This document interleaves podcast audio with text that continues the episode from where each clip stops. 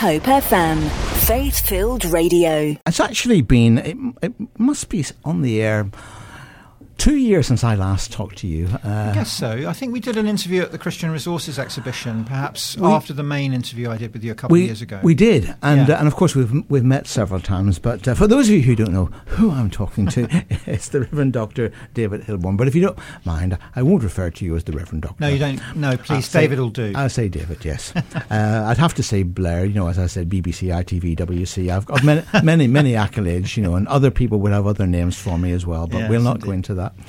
David, I mean, obviously, there you are. You're you're leading the work of theological college. That has been your life's work, not not just here in, mm. in, in, locally, but of course uh, in other places as well. Yeah. But how did the whole faith journey begin for you? Well, Blair, I wasn't uh, from a Christian family particularly. My parents did what a lot of parents in South London in the 60s and 70s did when I was growing up, which is go to baptisms, weddings, and funerals for members of a very big extended family in that part of the world. Um, but it was really through friends at school uh, that I was drawn to a local congregational church, uh, really more by the Cub Scouts, really. Um, but there was a rule that if you were a cub, you had to go to Sunday school. And I went to Sunday school, and there were people there that cared about me and who shared the goodness of Christ with me. And it was a gradual awakening, to be fair.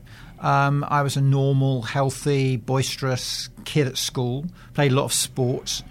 But by my mid teens, my parents' marriage had fallen apart. They'd got divorced, and I was beginning to ask a lot of big questions. And thanks mainly to a study group at my church, uh, led by some very faithful youth leaders, um, I was drawn more and more to Christ. And they took me to some evangelistic meetings around 1978 9. Um, all over the south of England, really. And it was at one of those meetings at Hildenborough Hall between Tonbridge and Tunbridge Wells in Kent that there was a concert and a bit of a testimony and a prayer at the end for those who wanted to give their life to Christ. And I prayed that prayer. And really, it was quite a major turning point because the next day I started reading my Bible. Um, did what a lot of people do and started at Genesis 1 and then got a bit stuck in numbers and so on. but, um, you know, through the nurture and care of those people in particular, I. I was set up well to go to university and join the Christian Union at Nottingham University where I was reading linguistics. And it was during that period, really, I felt a strong call to Christian leadership. Um, I tested that out by going abroad with Arab World Ministries to Northern Africa to see whether the calling was to overseas mission work.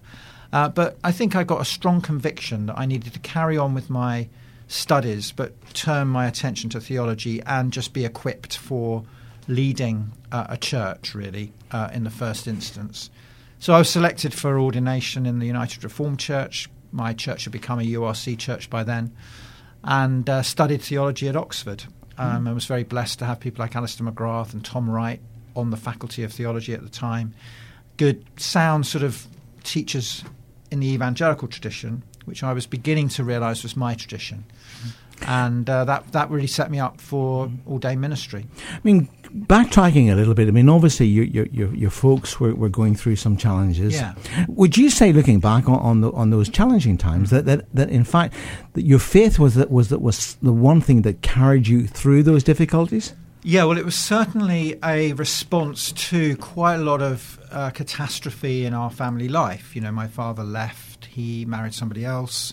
My mum was a single mum. She'd been looking after us full time. My dad had a very good job. He was very, very successful in his career as a finance director. Went on to be the finance director of Pirelli General, that international company that makes tyres for Formula One cars and does lots of other things. Um, and uh, we were struggling a bit. Um, and I found Christian faith an immense balm and uh, response to that kind of suffering that I saw in that division and that breakdown of uh, family life. Um, uh, but uh, you'll see it in the song choices that I've made for today that a lot of them reflect the fact that God is a God who takes us through the dark valley and puts us on the mountaintop. That the one and the other aren't mutually exclusive, that they belong together in the story of God's people. You know, they're suffering, but they're also redeemed. Uh, they mess up, but they also are put right by God. That's a. If there's one theme that runs through all these songs, I've been thinking about this on the way over. It's that theme, and that's what I perceived God to be doing in my life when I was in my mid-teens. You know, taking the darkness and the division and the suffering and turning it around. Well, that introduces a song, doesn't it? I, will let you introduce your first song. Yeah, well, this is actually, um, uh, things aren't in chronological sequence. I, I thought about that, but then I thought, no, I'm going to go for something a bit more thematic. So this song is by Delirious, and um, when it was released in 1995, uh, I got married to Mia, who I met at Theological College in Oxford. Um, and we just, I think, had our second child, Alice. Um, our first child, Matthew, was born in 93, Alice in 95.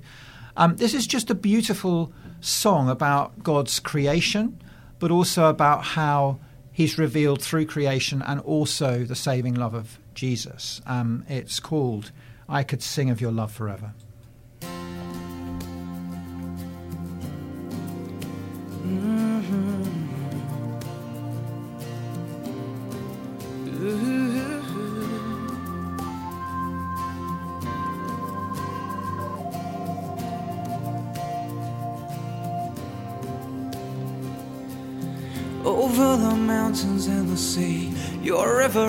With love for me, and I will open up my heart and let the healer set me free. I'm happy to be in the truth, and I will daily lift my hands, for I will always sing of when your love came down. Yeah, I could sing. I could sing your love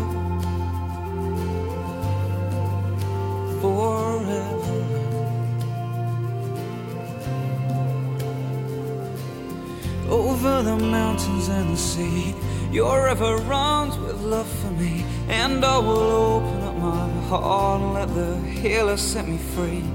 I'm happy to be in the truth, and I will daily lift my hands, for I will always sing of when your love came down. Yeah,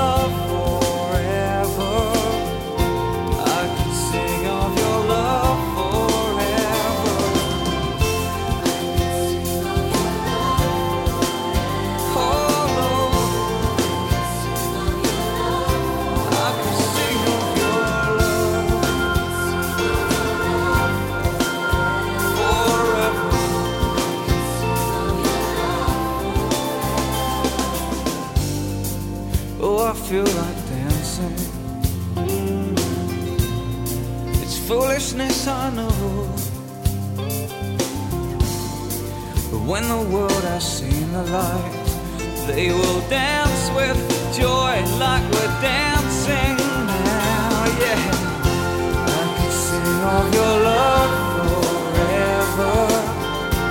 I could sing of your love forever I could sing of your love.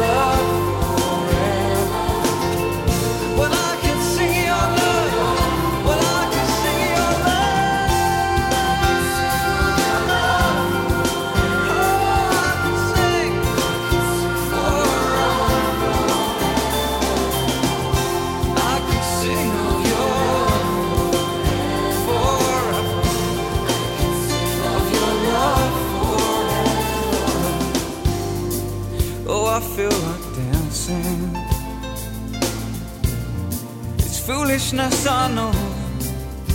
Oh. But when the world has seen the light, they will dance with joy like we're dancing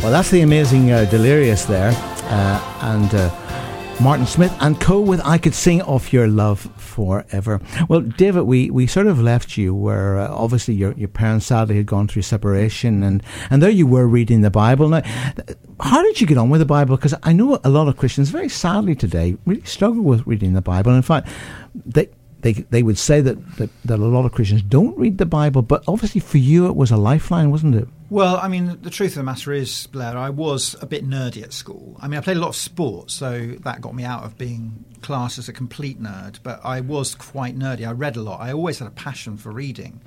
So, on one level, the Bible was a book that was fascinating. Um, I loved English literature, uh, so you can't really re- read Milton or Blake or whatever without knowing your Bible. It, it certainly helps a lot if you know your Bible to read the great canon of English literature.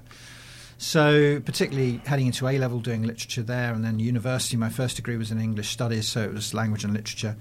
Um, the Bible was always uh, there as a sort of text that informed my thinking, but that devotional reading of Scripture began with my conversion.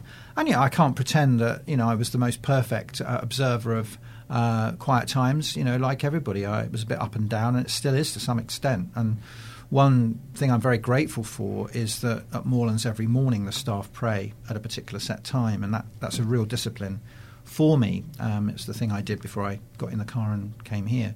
Um, and therefore, I think I'm always, how can I put it? I never regret opening the Bible because there's always riches to be gleaned from it.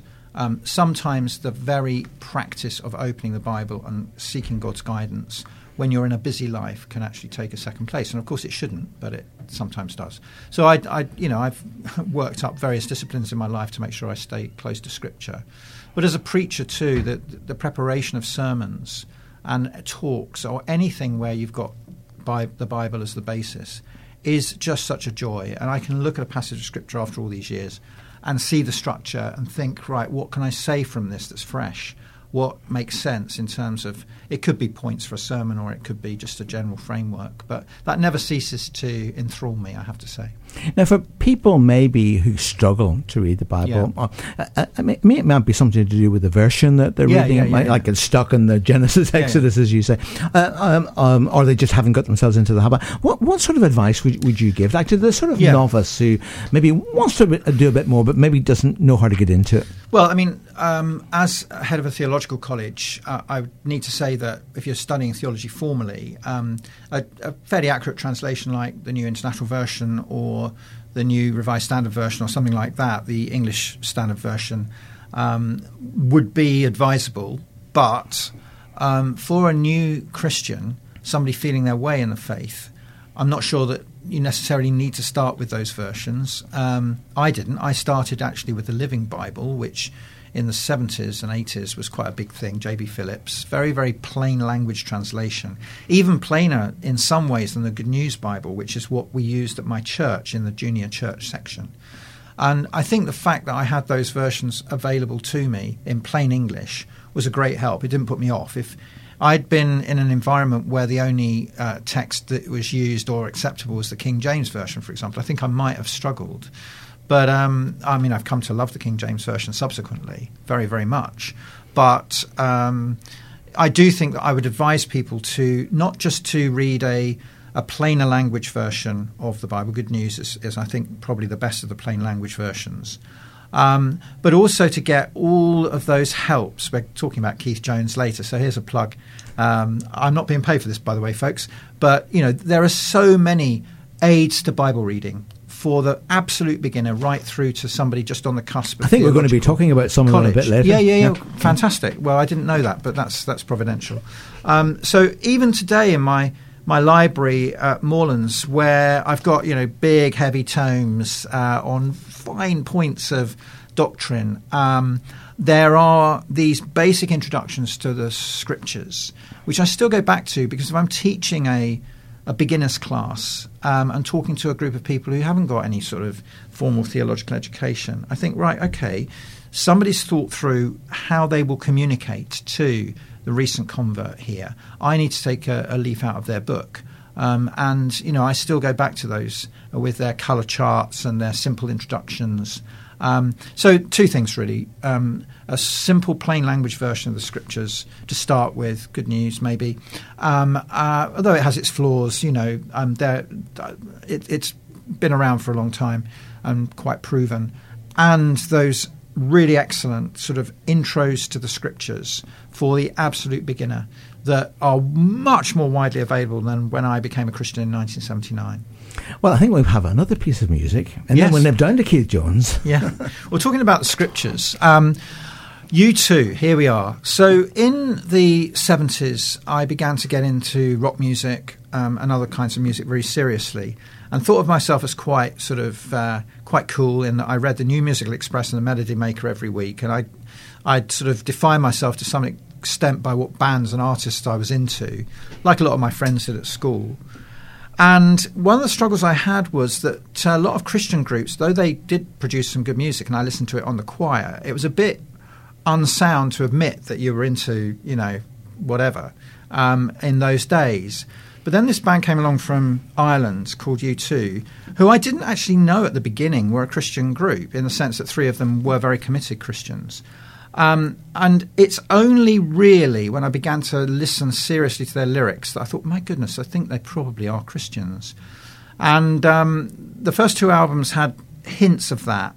And then uh, their third album, War, which came out when I was an undergraduate, um, really hit home. And this song is from that album, but this is a live version of it. Um, and it's called 40 because it's just basically Psalm 40 being sung.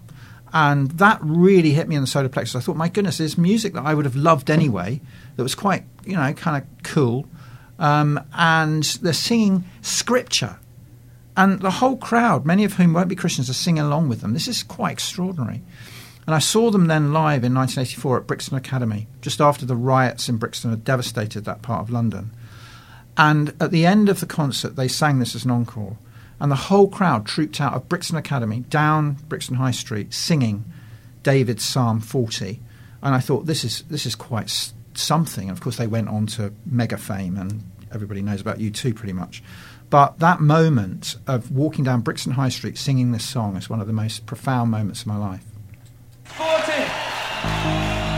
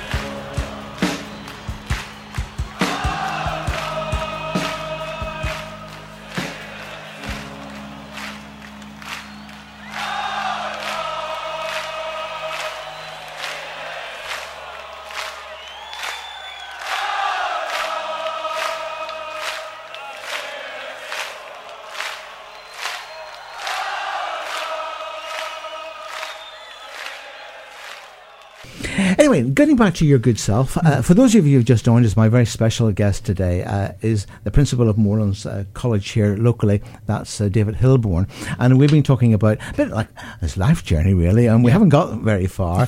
um, but I mean, obviously, you were drawn to study and to theology. How did that then pan out in what was to be your life's work? So, uh, when I was training for Christian ministry in Oxford, at Mansfield College, Oxford, for the United Reformed Church, it was in those days. I became an Anglican later, but it was URC. Um, I got a real kind of yen for theological study and applied before I even finished my degree.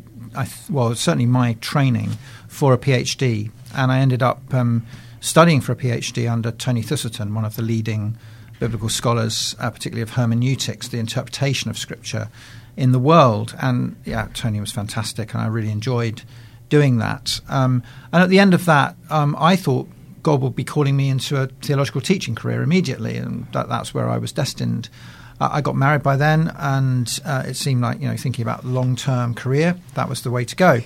But I got jolted out of that because God called me to a church in central London, um, and I was pastor for that and another church for the next sort of seven or eight years. But just towards the end of that time. Uh, I wrote a book on uh, Christianity and contemporary culture called Picking Up the Pieces for Hodder and Stoughton.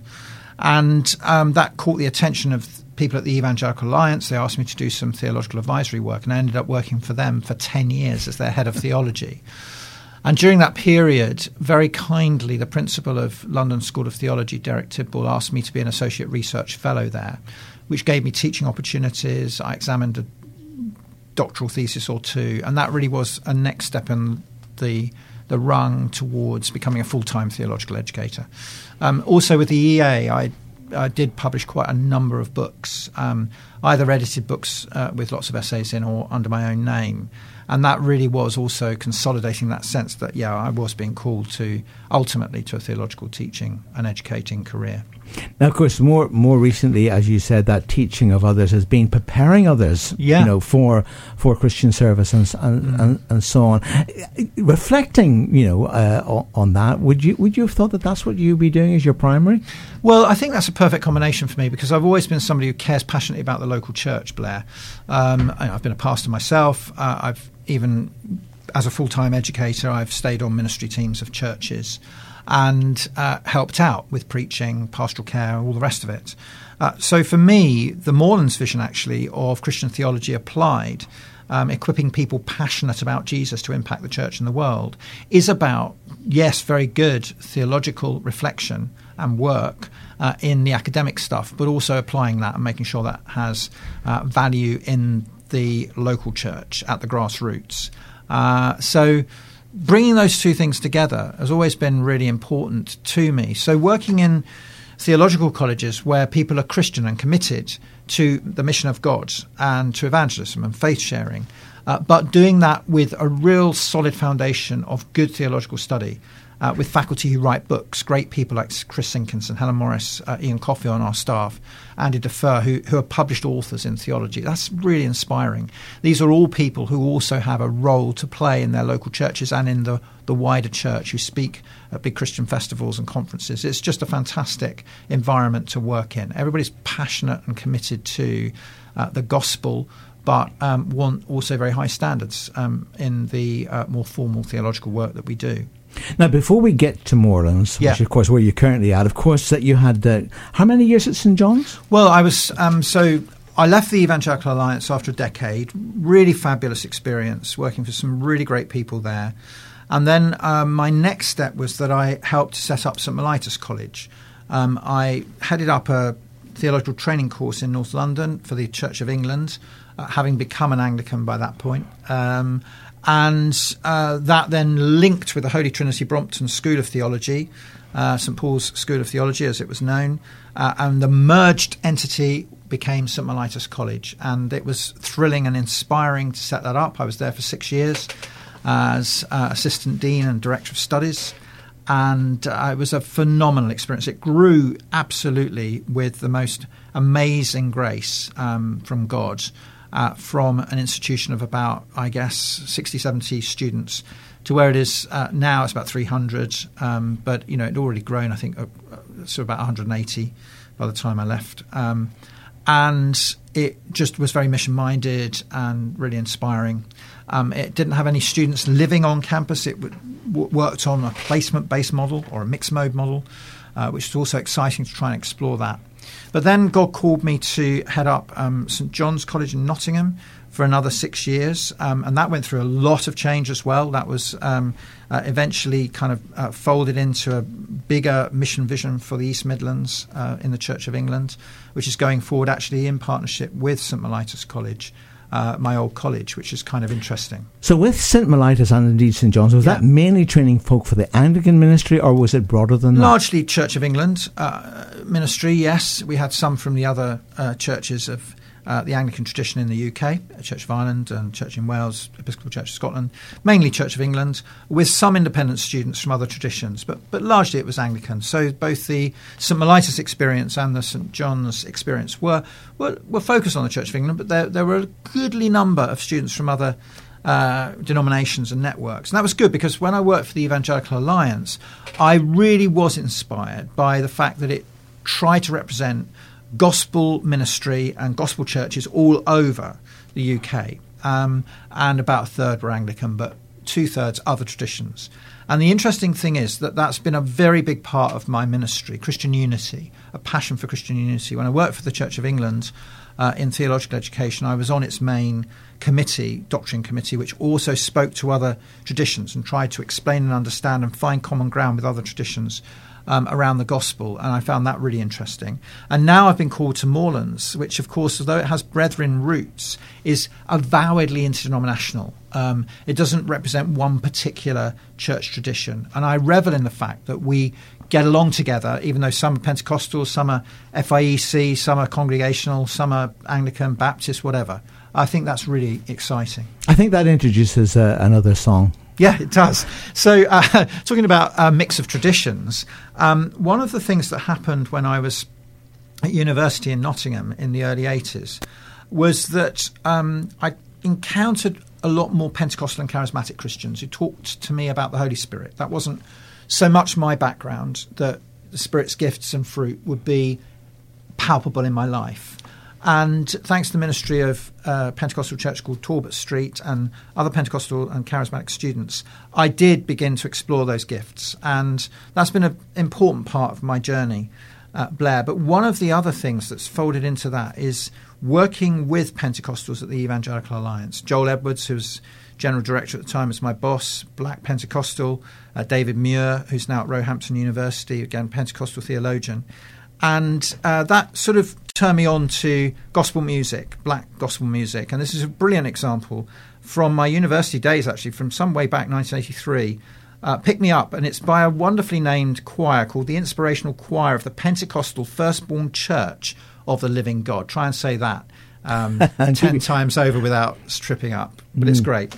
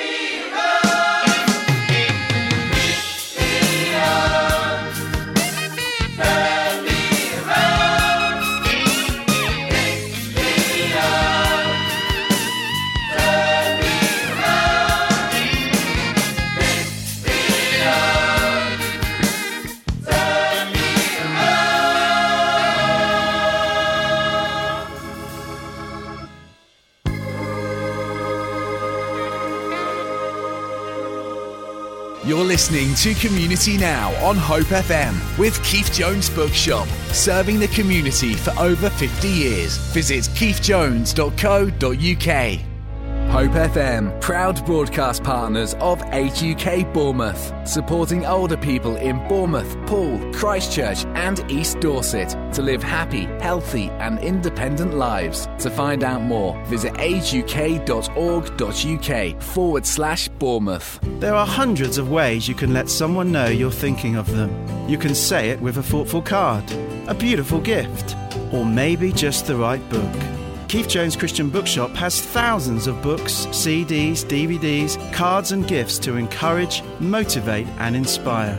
So come along to 2 Hinton Road, Bournemouth to see for yourself. Buy online at keithjones.co.uk or call us on 01202 292 272.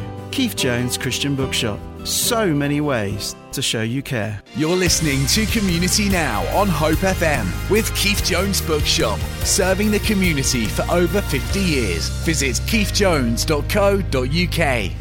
And my very special guest today is the Reverend David Hilborn. David is principal at Moorlands uh, College. So, David, than, I mean, obviously you, you, you, you, were heavily involved in theological training. You outlined just before the break there uh, all those things that you were involved in. Mm. The call to Moorlands, um, yeah. did that come as a, as a surprise? Well, I'd known Steve Brady, the previous principal, for many years, since the late 90s. I actually knew the principal before him, Derek Copley, through the work I did with the Evangelical Alliance further afield in Europe, because Derek had a real vision for Europe. Um, and therefore, I had a link with Moorlands. Uh, one member of my support group was a graduate of Moorlands, a Baptist minister called Robert Amos, when I was at the Evangelical Alliance. So I knew of Moorlands. I visited Moorlands for conferences from time to time. And Steve Brady and I had a good dialogue. Um, and it's really when Steve decided that God was calling him to step down after 20 years of ministry as principal, brilliant uh, period of growth and development for Moorlands, uh, that he approached me and said, Look, I think you'd be a good candidate for the job. Why don't you think about applying? And I guess I'd reached a certain point where that would be something I would consider. It was a tough decision in some ways because it was more uprooting. If you're in public ministry, you do have to get used to moving on from time to time. So I thought, yeah, it's just the time, and it seemed absolutely the moment I came onto campus and met the staff and students and the trustees, I thought, yeah, I could work here. This is a great place. Steve's left a really brilliant platform to build on. And uh, long story short, I got the job, and here I am two years later. And I really, every single day, I give thanks to God for that saying yes to that move because it's been a, a thrill. I think that it's so close to where I would be theologically. Um, it's evangelical, it's generous, it's clear about the gospel, um, it's enthusiastic about young people and youth ministry. We have a whole particular youth work track through our BA. Um, uh, lots of exciting things going on. We've just partnered up with uh, Wycliffe Bible Translators to form a new School of Language and Scripture, and that loops back to the fact my first degree was in linguistics or English language and linguistics. So, I mean, just I really, really am so blessed and privileged to be uh, leading Moorlands. Um, there's some family I have in the New Forest, and that's worked out really well. My stepmom lives in Brockenhurst, so just all sorts of really great things. Well, I suppose we could count your first year as being sort of settling in yeah. and finding your feet. But, yeah, but relatively my, normal first year, yeah. But my goodness, what, what, what a unprecedented. oh, yeah. almost, not quite a year, but almost yeah. a year. Yeah. It, has been. What's it been like for, for you guys at Moorlands having to deal with the pandemic? Well, um, I say that firstly, my colleagues and the students, and indeed the members of our board, have been brilliant. Um, they've stepped up to the the plate. None of us saw this coming, of course. If you'd asked me this time last year uh, what I would think the uh, year 2020 would hold for Moorlands, it wouldn't have included COVID 19, of course. But um, the minute it was clear that this was something more than just a, a flu wave, um, we got into gear, formed a special response group, um, and involved the students in that as well as the staff. Everybody was given roles which they performed superbly. Um, we just at the beginning of this calendar year appointed a full time communications director, Karen Todd, who's on our leadership team. And boy, was that providential because it seems to me, looking at the rest of higher education, that messaging, communications are key. People need to know within the uncertainties that are there from the government decision making, they need to know where they stand. And our students have been very positive about our messaging to them um, and what we've put in place to enable them, for example, to continue with face to face teaching at Christchurch, our campus there, in this autumn term. For the summer term, we were online, like every other higher education institution. Uh, we had to move everything online. That was done double quick time, but we'd already moved in that direction with something called blended learning anyway. Um, folding in the, the online experience to the classroom experience to enhance the classroom experience. So we were set up well for that. We've learnt a lot as we've gone. We've been able to do class based teaching at our Christchurch campus this term with social distancing and all Perspex screens and all sorts of protocols. But I think students have really appreciated that commitment to the optimum education experience. Now, having said that, um, uh, because of government decrees, our teaching will move online next week fully, um, and we'll do um, special block weeks for our MA students and from other students, placement based students, online for a couple of weeks leading into the Christmas vacation. But um, again, it's been it's it's been crisis management. It's been um, spirit of the blitz kind of thing. But uh, yeah, I mean, we've dealt with uh, anxieties and people getting tired. All of us get tired, don't we? Staring at a screen mm. all day. We've had to you know factor those things in.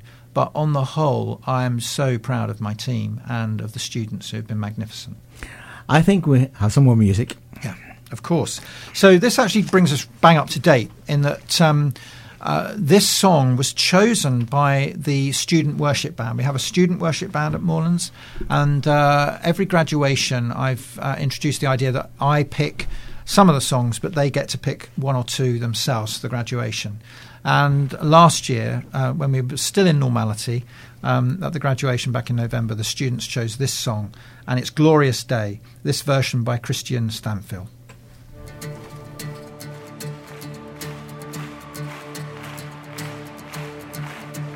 I was buried beneath my shame. Who could carry that kind? Of weight. It was my turn till I made. I was breathing but not alive. All my failures I tried. It was my turn. Yeah. Till I made you call my name,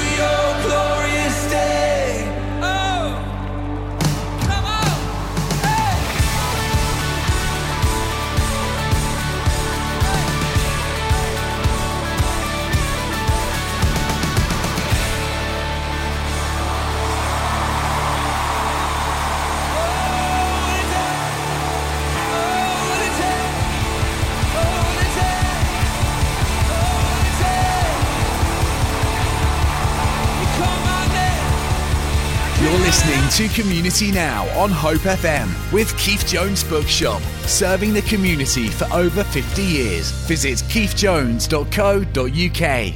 Well, of course, uh, the Reverend David Hilborn, uh, who heads up the work at Moorlands, uh, is my s- special guest, has been uh, last hour and remains all of this hour, which, which is great. Now, David, obviously running a theological college, and particularly uh, what we've been going through, what we are going through, it must have led to some interesting uh, discussion. So, have you guys yet solved who's responsible for all that we are going through at the moment?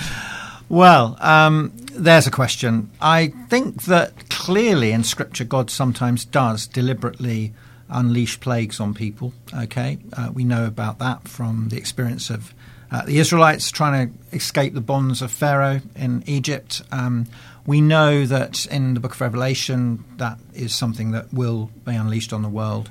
But for the most part, I think it's unwise to believe that every single plague and how far you take it down is every single instance of the common cold or whatever, because they're coronaviruses as well, of course, cold viruses, um, you know, is directly sent by God as some kind of judgment. I, I think that's unwise because I don't see that that's the uh, way that Scripture uh, treats disease and illness. Um, there are instances where people get sick um, or they're born blind, to take one episode from John's Gospel, the man born blind, where the ascription of blame or agency is problematic. I think the main thing is with this virus to say that it's here.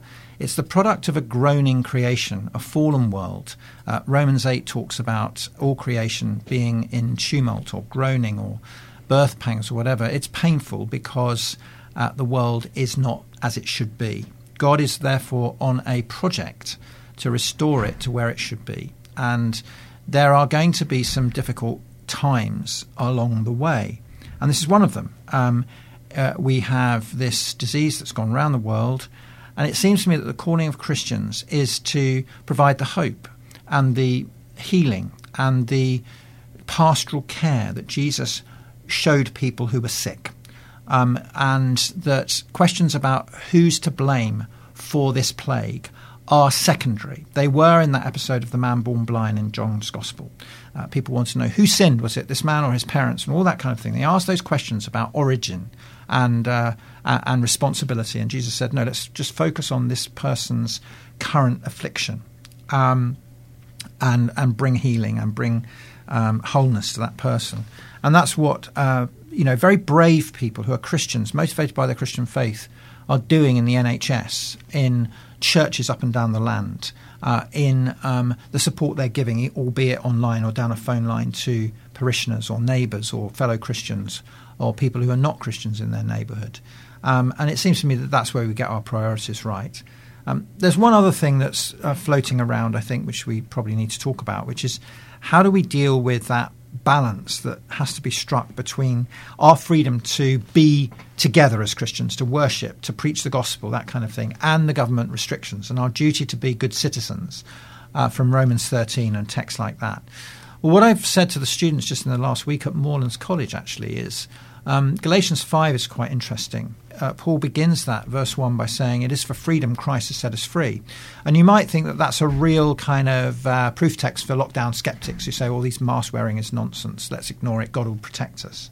But actually, read further forward into verse 13, 14, and so on. And it talks of how you must not abuse the freedoms God's given you in putting pressure on your neighbor. Because the most important thing is that you love your neighbor. Jesus said that, you know, uh, next to loving God with all our heart, mind, soul, and strength, it's loving our neighbor as ourselves. And one expression of loving our neighbor is to protect them, to care for them, to help them. Uh, make sure they don't get sick. Make sure they don't die if they're older, uh, particularly. Um, they're more likely to do that. Um, I, I, also have drawn folks' attention this week to a letter written by Martin Luther. It's quoted in Tom Wright's very good book, God and the Virus um, uh, that he published a few months ago. Uh, Luther, you know, in the 1500s, Martin Luther, great Protestant church leader, is faced with loads of plagues and pandemics that kill people, much more common in uh, five centuries ago that people died of this stuff. Um, and in this letter to Christian uh, citizens and Christian uh, citizen leaders, uh, he says, Look, I'm going to um, absolutely revel in the freedom God's given me to preach the gospel. I'm not going to stop doing that in whatever way is possible. But by the same token, I'm going to fumigate my house. I'm going to, you know, the version of hand sanitizing, whatever it was in those days. I'm going to look to hygiene so that I don't actually cause distress to others, because that ain't the gospel. If you are causing distress to others, if you're risking their well being and their lives, that's not a good expression of the good news of Jesus. So that balance between freedom and obedience, really, in a sense, or serving the other is critical, uh, seems to me, theologically at this time. Of course, this has come very close to home for you. Yeah. Because your wife Mia is, has been at the front line with the NHS. Yeah. And and of course, and your daughter also, who was already suffering from cancer, then yeah. contracted the virus. That must have been quite challenging for you. Well, Mia um, is a senior hospital chaplain, and she's been working every day since the virus hit with patients who've got COVID. So she has to go through all the PPE. She has to um, abandon her clothes. She has to wash assiduously uh, the clothes that she's been uh, working in. Um, and for a period during the full lockdown, um, she had to stay in hospital accommodation because at that, as you say, at that time, our daughter uh, Alice was going through some pretty brutal chemotherapy for acute myeloid leukemia. She was diagnosed actually on New Year's Day this year, our daughter, with that, out of the blue. Um, she'd been a little bit under the weather for a couple of weeks, and then suddenly this diagnosis. And, um, and she was in hospital for a long time going through chemotherapy. And on the second round of chemo, I think it was, she contracted coronavirus, which was a very dark day for us, as you can imagine. But miraculously, she, she weathered it and um, it was a mild dose. She's 24. She's very fit and healthy otherwise, and um, she's she's recovered uh, not only from that but from the cancer itself. She's in remission, which is just astonishing. And the prayers of hundreds of friends and and contacts have been uh, fed into that. Um, but yeah, I mean that's made me very acutely aware of the importance of uh, following the um, guidelines uh, on social distancing and sanitization. In Alice's case, it was shielding. And I had to do it because Mia, being frontline NHS, NHS worker, was told, you can't look after your daughter. Can you imagine? That's, that's mm. immensely difficult because you're too much of a risk to her, in, you know, with the blood counts being down to zero at times. And of course, that can be replicated over and over yeah. again by so many different yeah. situations. Yeah, absolutely. And, um, you know, look, Blair, and I'm sure many others out here would echo this, I want nothing more than to get back into a church and sing in unison with people stood by my side, praising the Lord. I want nothing more than to be preaching a sermon to a full congregation, you know, in a church rather than to a camera, which I'm doing at the moment, or to a few scattered members of the ministry team in our in our auditorium at, at or wherever. Um, but you know, this will pass. A vaccine or three vaccines coming down the track. Uh, thank the Lord, because um, God's in that whole process of vaccination, um, and you know, blessing our scientists to put that together in double quick time. And by Easter, we may be looking at something like a return to normality. Well, I'm going to do something naughty now because I'm, yeah. not, I'm not told you I'm going to do this. I'm going to I'm going to choose a track. Okay, uh, go for it. Go and, it. Uh, and, and this sort of, I guess, it's a track by Darlene Zschech, uh, yeah. uh, formerly of, yeah. of Hillsongs and Son. Um, but it sort of highlights that even in those very very dark moments, and I'm sure you must have had your own d- dark times with, with, with with your daughter, and also being concerned about Mia, uh, you know, as well. This is his eye is on the sparrow. Yeah.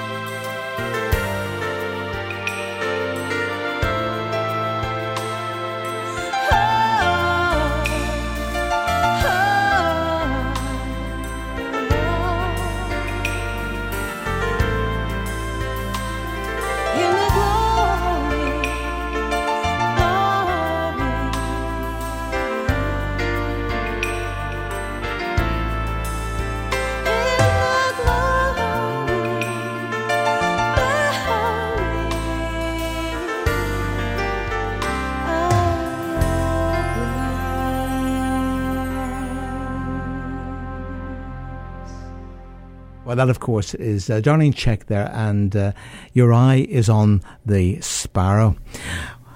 So obviously, you obviously talked about your, your own challenges there, but I I guess that for many others, you know, before COVID struck, um, the the spiritual temperature of the nation mm. wasn't particularly hot here in the UK. Although yeah. that's not the case in other parts of the no, world. No. But but do you think that, that, that in, in, in, in a strange sort of way that, that the, the adversity, the things that people are facing has made them think again about the reality of God? Well, this is a tough one to call, I think, Blair, because we're still in the middle of it, aren't we? Um, there are signs of hope. I think um, the fact that a lot of people have accessed online services, apparently, who didn't go to church regularly, that's a very hopeful sign. But in that lull between um, the end of lockdown and that period where churches were beginning to get together again, um, the evidence was that some people were falling away or deciding to access online where they could have attended in person. So it's really a bit early to make predictions. But what I would say more generally is that an event like this should reset priorities. It should be an opportunity for the church to ask the question okay, what really matters in life? Because if you ask most people uh, right now where they have reset their perspective, it would be to say, family really is, and my loved ones really are the most important thing to me. Um, obviously, as Christians, we say God is the most important thing to us, but trying to tap into that general mood, it ain't going to the uh, retail mall and buying as many consumer goods as I can. It's not the next big car that I can get. It's not the promotion at work. It is things that are more durable, that matter more, the love of my family um, and my friends. And I think that that's where we can begin a conversation because what gives meaning to all of that stuff, that instinct to uh, community, that instinct to uh, have compassion for others and care for others, it is the love of God. We're made in His image. He's a loving Father. Uh, he shows that love supremely in Jesus. And it, it's great that we could have that dialogue, I think, in a place of a vulnerability for people where they're willing to ask the big questions. So let's pray and hope um, that both in this moment, through our online witness, um, largely the discussion with the neighbour over the garden fence as well, but uh, so much is online at the moment that we build on that when we all can return to physical meetings and worship, that we ask our friends along, that we say there's something here that's um, eternal, that is long lasting, that goes to those core values that you have kind of in your heart, many of you. Um, but it contextualizes those things and it pulls them into eternity. It's not just even for this life; it's for everlasting uh, life. Um, so I'm I'm deeply hopeful that the church will see this as a moment of opportunity. Um, it's a cliche, but that Greek word crisis is both about judgment and opportunity. Um, and uh, let's make sure that we take those opportunities as fully as we can. One area, of course, that you will be more familiar with is the recruitment to theological colleges, yeah. because I mean, obviously, uh, uh, you know, the, the theological colleges have been struggling in yeah. recent years. Yeah. Uh, but but actually, it, it, it, never ceases to amaze me at the broad range of people mm. that you've attracted to Moorlands. Has that trend for uh, well, actually, I was going to say younger people. Actually, you get a mixed age of people attracted yeah. to theological training at Moorlands. Yeah. Yeah. has that has has that been increasing? Yeah, well, I mean, we uh, were so thrilled uh, in September to count the enrolments uh, higher than last September, which is extraordinary given COVID. It seems like um, students decided, particularly for the residential training, which was up quite considerably on last year, to, uh, in a sense, get out of lockdown and come to university or come to college in our case. Um, now, of course, that's hedged around with all the protocols of all the social distancing and the rest. But you know, we were oversubscribed on our campus this September. We give thanks to God for that. Um, and 25 more students came through the door to start courses this year than did last year, which is again extraordinary. I think being realistic, we have to see the impact of the virus going into the spring term on recruitment for September 21. The proof of the pudding, in a sense, will be there.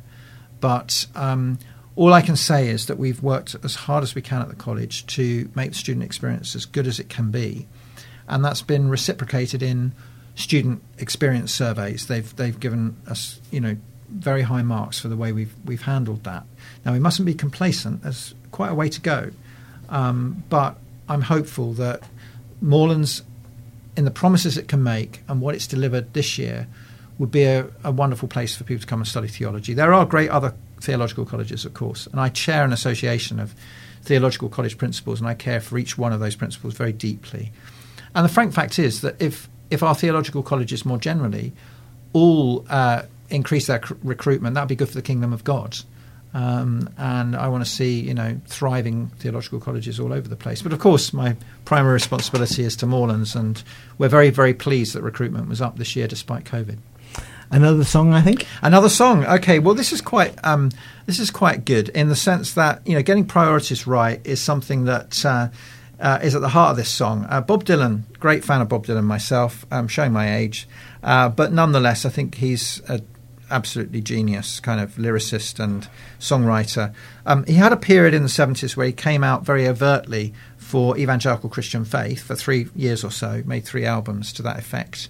Um, every album he's done has been suffused with his biblical sensibility. He's a Jewish guy steeped in the scriptures. Um, but for that period, he really nailed, nailed it and uh, laid it on the line. And this is called Gotta Serve Somebody.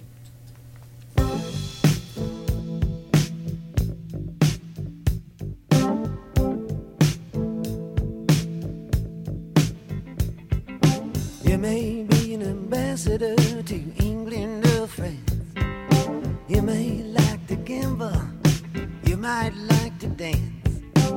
You may be the heavyweight champion of the world.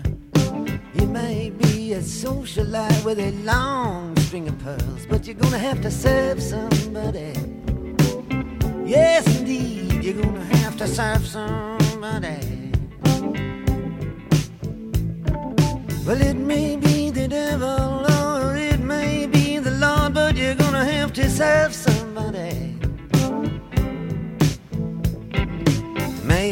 rock and roll addict dancing on the stage. Money, drugs at your command, women in a cage.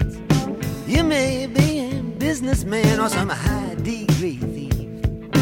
They may call you doctor, or they may call you chief, but you're gonna have to serve somebody. Yes, you are. You're gonna have to serve somebody.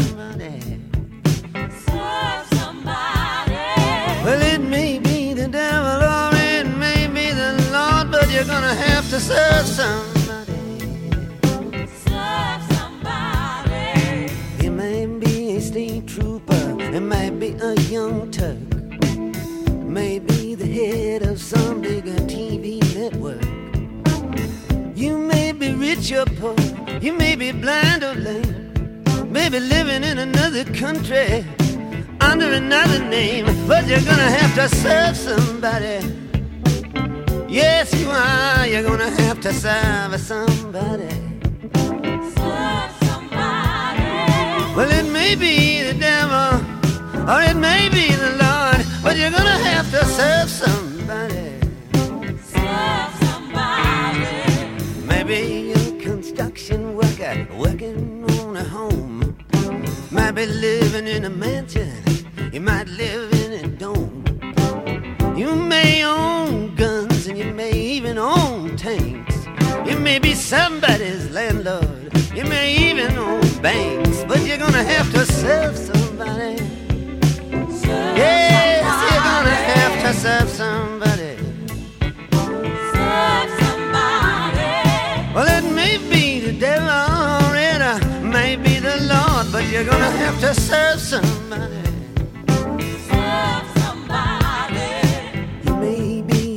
preacher, preacher, spiritual pride. Maybe a city councilman taking bribes on the side. Maybe working in a barber shop, you may know how to cut hair. And maybe somebody's mistress, maybe somebody's heir, but you're gonna have to serve somebody. Yes, you're gonna have to serve somebody. Serve somebody. Well, it may be the devil, or it may be the Lord, but you're gonna have to serve somebody. Serve somebody. Might like to wear cotton, might like to wear silk, might like to drink whiskey, might like to drink milk. Might like to eat caviar, you might like to eat bread. Maybe sleeping on the floor Sleeping in a king size bed. But you're gonna have to serve somebody.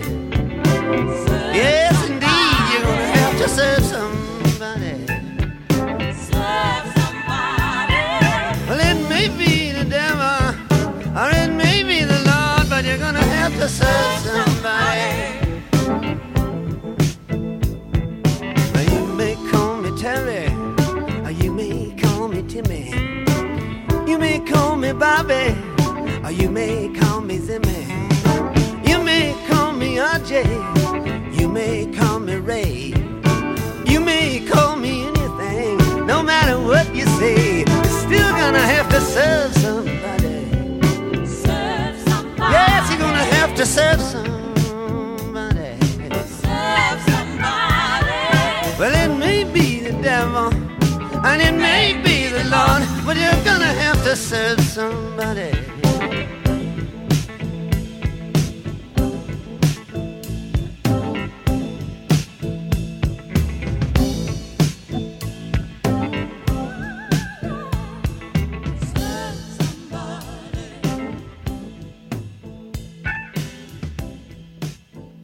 You're listening to Community Now on Hope FM with Keith Jones Bookshop, serving the community for over 50 years. Visit keithjones.co.uk. Here at Keith Jones Christian Bookshop, we've been serving the communities of Bournemouth, Poole, and Christchurch for more than 60 years. Whether it's supplying resources for churches and schools, providing bookstores for all kinds of events, or finding that ideal book, CD, gift, or card for each and every occasion. We've also been given Christian Resources Together's Large Retailer of the Year award an unprecedented four times.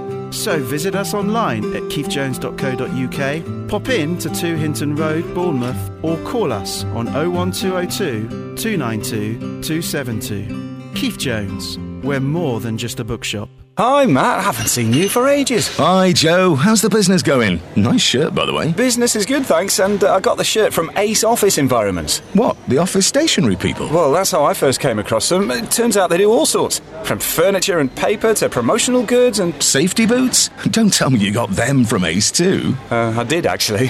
One supplier, one bill, one payment. Call Ace on 01202 240 00 and make your business life easier. Ace Office Environments for all your daily business needs.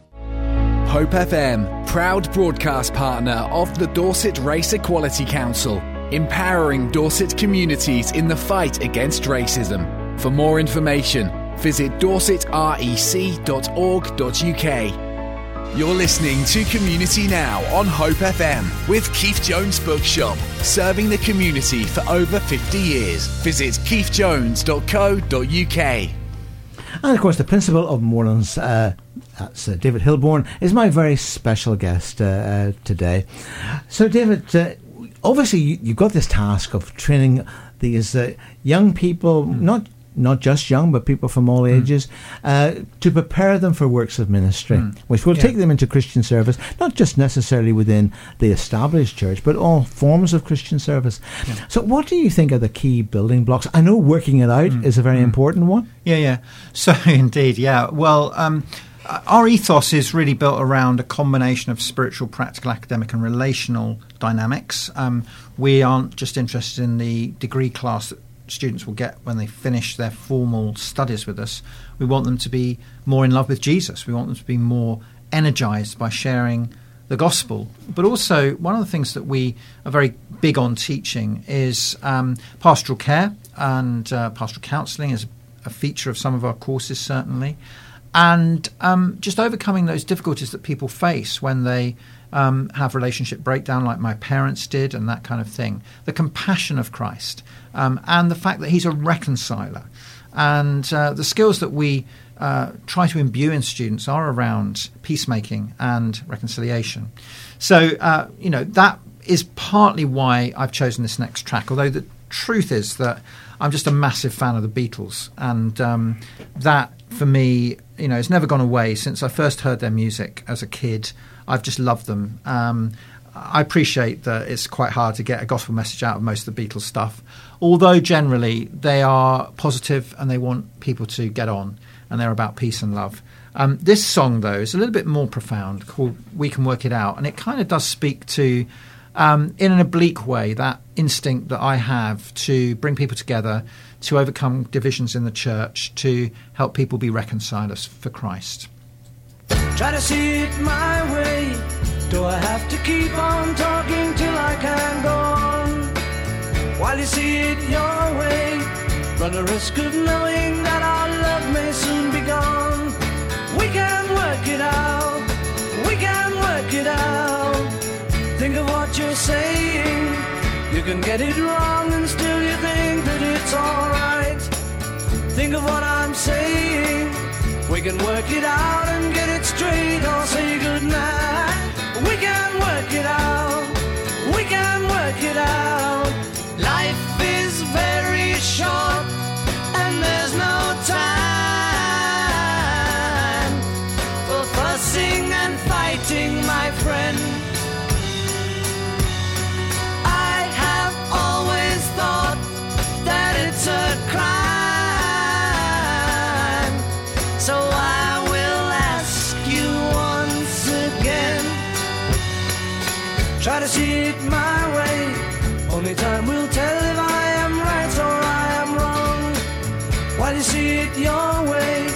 There's a chance that we might fall apart before too long. We can work it out. We can work it out. Life is very short and there's no time for fussing and fighting, my friend. I have always thought that it's a crime.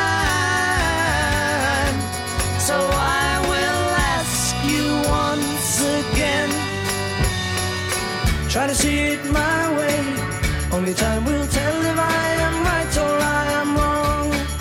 While you see it your way, there's a chance that we might fall apart before too long. We can work it out. We can work it out.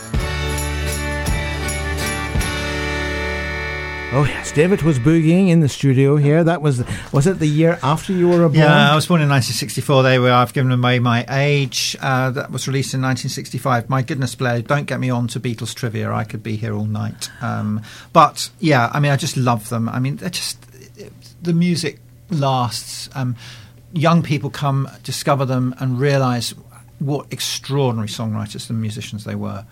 And I think that probably Lennon and McCartney, the greatest songwriters of the 20th century. I have a quote here from John Lennon. So, so, I really, so, so John Lennon said, "Count your age by friends, not years, Yeah. uh, and count your life by smiles, not Yeah. not tears." Yeah. I mean, it was I mean, obviously a sad loss, but I mean, he did have Yeah. some interesting things to say, didn't he? One of his better moments. Yeah, he did say some things, obviously, about uh, religion and the church, which were less supportable, perhaps. But um, even, I mean, to be fair, that comment he made in 1966 about the Beatles being bigger than Jesus, I think that was actually just a comment on the way popular culture was actually taking over young people's sensibility, and it wasn't necessarily a, a, a thing that he said with great pride. Um, was much misunderstood at the time. But yeah, I mean, actually, to be fair, if I have to choose, and, and big Beatles fans usually have this debate, I'm more of a McCartney man than a Lennon man myself. But there you go.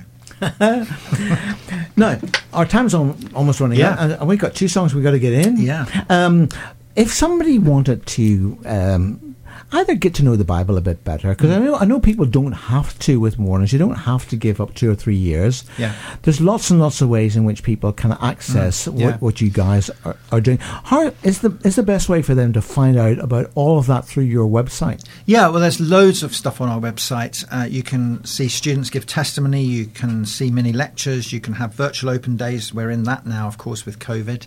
Um, and you can get links to what colleagues have written uh, in terms of papers and books.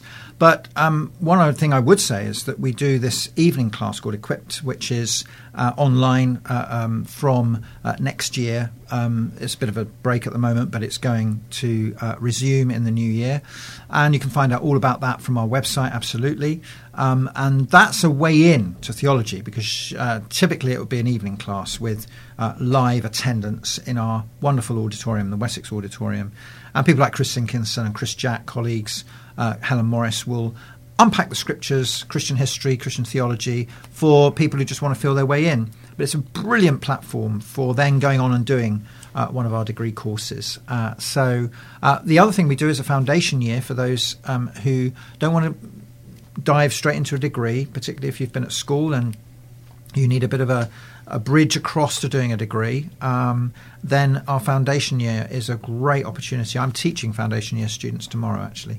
Um, and so you go in at what we call level three, and then you scale up to do uh, your BA the year after. You smile when you said that. Yeah. I can tell where your heart is. Yeah, you know, absolutely. Still in the classroom there, David. Yeah, yeah, very much. Let's have uh, y- your penultimate song. Okay, um, so we've taken a bit of a detour into artists that would tend to be regarded more as secular than sacred, I suppose. But here's a combo of um, uh, somebody who's regarded as a very spiritual songwriter, but it's hard to pin down in terms of particular doctrine.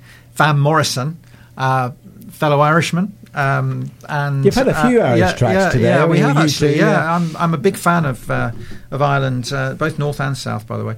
Um, and uh, yeah, so I'm just so moved by his music. I love the guy. I know he's a curmudgeon. I know he's not necessarily the most. Uh, uh, gracious of people, but when he opens his mouth, um, my goodness, there's such passion. I love him, um, but he extraordinarily in 1989 he linked up with Chris, Cliff Richard, who of course is a full-on kind of committed Christian publicly, and they did this song together, very unexpected, but it's joyous and it's wonderful. It's called "Whenever God Shines His Light."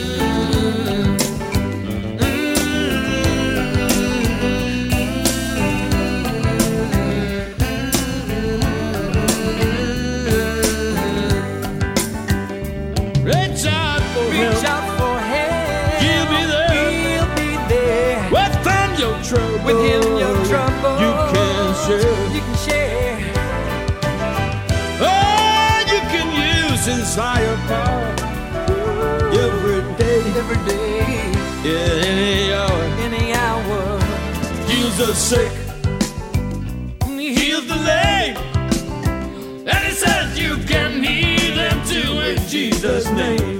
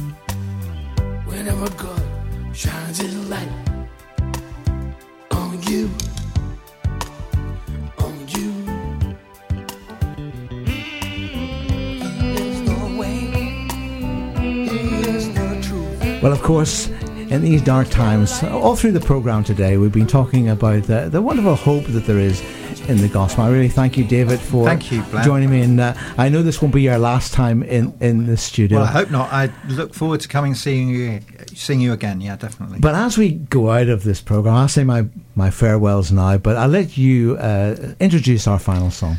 Well, I actually um, trained for ministry a guy called Tim Hughes who pulled together this extraordinary UK blessing video um, earlier this year as a massive kind of jolt of hope in the midst of COVID 19. And many people have seen it, of course, on YouTube. It exists as a video.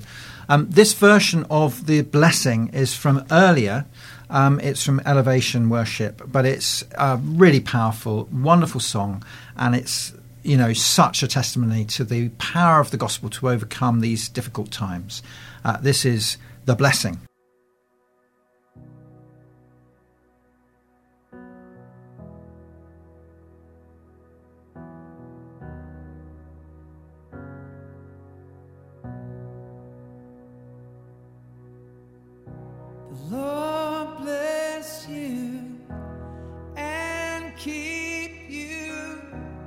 Make his face shine upon you and be gracious to you.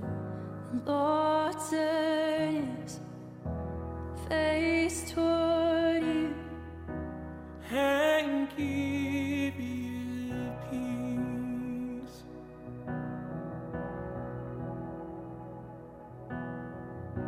The Lord bless you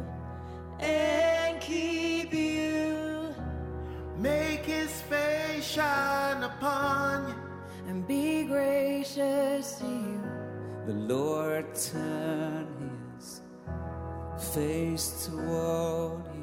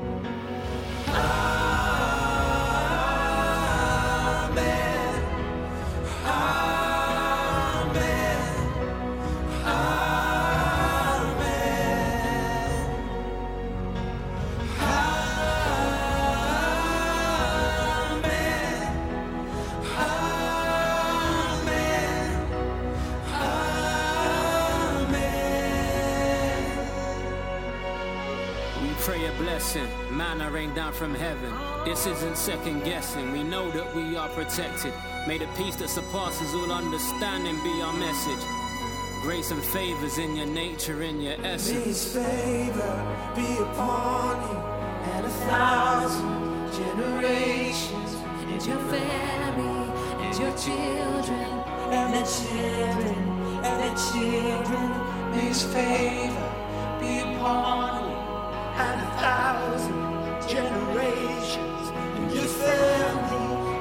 children and their children and their children.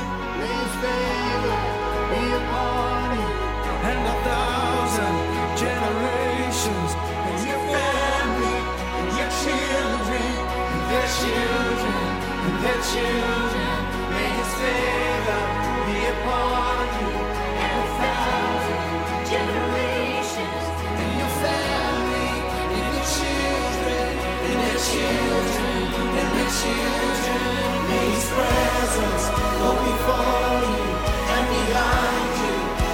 beside you. All around.